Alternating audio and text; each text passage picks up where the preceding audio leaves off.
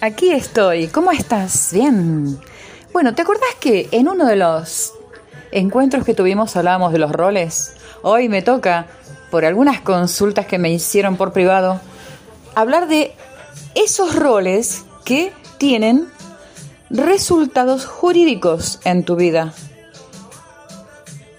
A saber, me preguntaron puntualmente si una unión de hecho, mujer o varón, tenía derechos respecto de alguna compensación económica al momento de separarse. Vamos a hacer el primer episodio, primero aclarando cuáles son los roles que tienen consecuencias jurídicas y las formas de uniones que existen. Como vos sabés perfectamente, la más conocida es el matrimonio ante el registro civil nacional para que sea válido con las leyes de aquí. Y esta unión va a tener ciertas características al momento de, por ejemplo, si uno de los cónyuges, que así se llaman, fallece, el otro lo hereda en cuanto a sus bienes propios. ¿Qué significa? Los bienes son gananciales, esto es lo adquirido entre los dos, o propios, que vienen de una herencia, de una donación o una adquisición anterior a la fecha del matrimonio. Si existe un bien que era sede del hogar conyugal, esto es donde vivía el matrimonio con su familia, el cónyuge superstite esto es el que queda vivo, puede vivir allí sin pago de ningún concepto más que los gastos inherentes a la propiedad hasta que fallezca. Este es un derecho real de habitación que otorga el Código Civil y Comercial de la Nación al cónyuge superstite, o sea que el que queda vivo. ¿Mm? El viudo tiene derecho a la pensión Ahora, hablamos aquí de lo que es un matrimonio conformado ante un registro civil cónyuges. ¿Qué pasa si esta relación no se blanqueó jurídicamente hablando y tenemos una unión de hecho? Que ojo, no es lo mismo que concubinato. La unión de hecho son dos personas que viven sin casarse pero que no tienen ningún matrimonio vigente al momento de esta unión de hecho.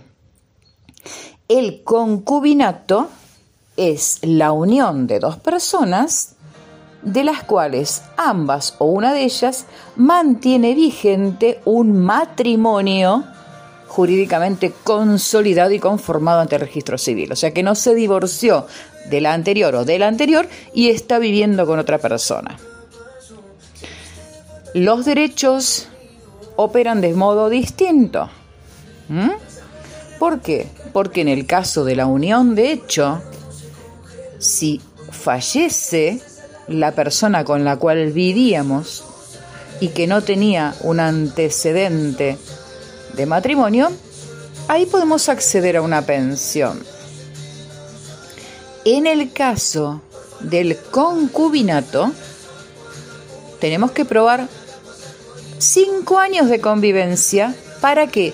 Para compartir posiblemente la pensión con la ex mujer, con la cual todavía mantiene el vínculo no disuelto en sede judicial con una sentencia de divorcio vincular. Creo que queda claro. ¿Cuáles son los derechos de la persona que está en unión de hecho? ¿Hereda? No. ¿Tiene derecho a compensación económica? Sí. Tiene que demostrar dos años como mínimo de convivencia. ¿Y esta unión de hecho tiene que ser declarada formalmente? Es lo mejor, te diría, pero no es requisito esencial para que acceda a los derechos que te estoy comentando. En el caso del concubinato, ¿hereda? No. ¿Quién hereda? La ex o el ex, en, el modo que te expliqué al principio. ¿eh? en cuanto a los bienes propios o conserva su 50% del ganancial.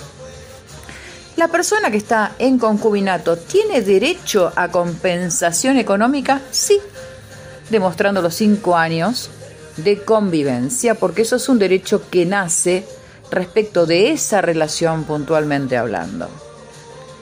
Te sigo en otro episodio para que esto no sea demasiado confuso. Aquí estoy ahora para hablarte respecto de los hijos nacidos en el matrimonio, en una relación de unión de hecho o en una relación de concubinato.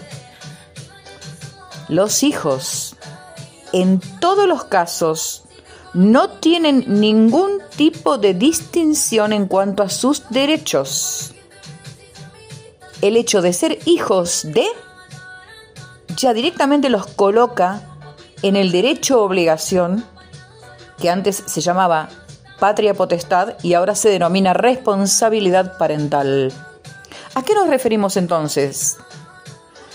Así seas vos madre o padre en unión de hecho o en concubinato, o separada de hecho sin todavía haber consolidado el divorcio vincular en un matrimonio conformado jurídicamente ante el registro civil, representando a tus hijos menores tenés derecho a pedir sus alimentos, a solicitar el derecho a habitación por ser eh, domicilio conyugal y de la familia, a, en todo caso, pedir exclusiones cuando hay una cuestión de violencia.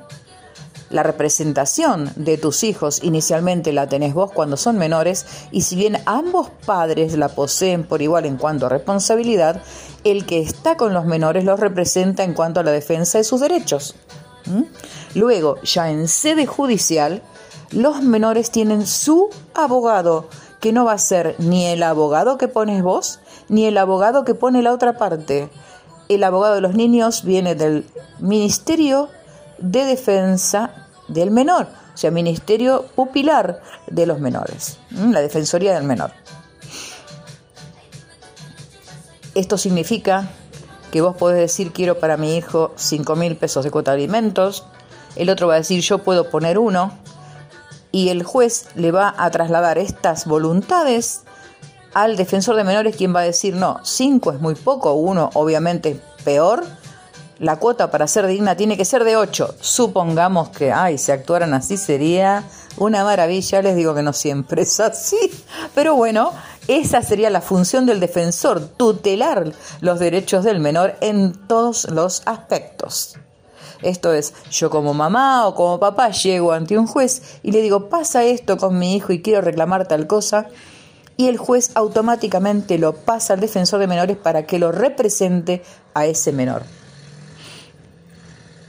Pero, sea de cualquier forma de unión de pareja que sea ese hijo, inclusive si ya está adoptado formalmente, los derechos son iguales para todos. No hay distinción porque sea de una unión de hecho o de un matrimonio. No son todos los derechos iguales para todos los hijos.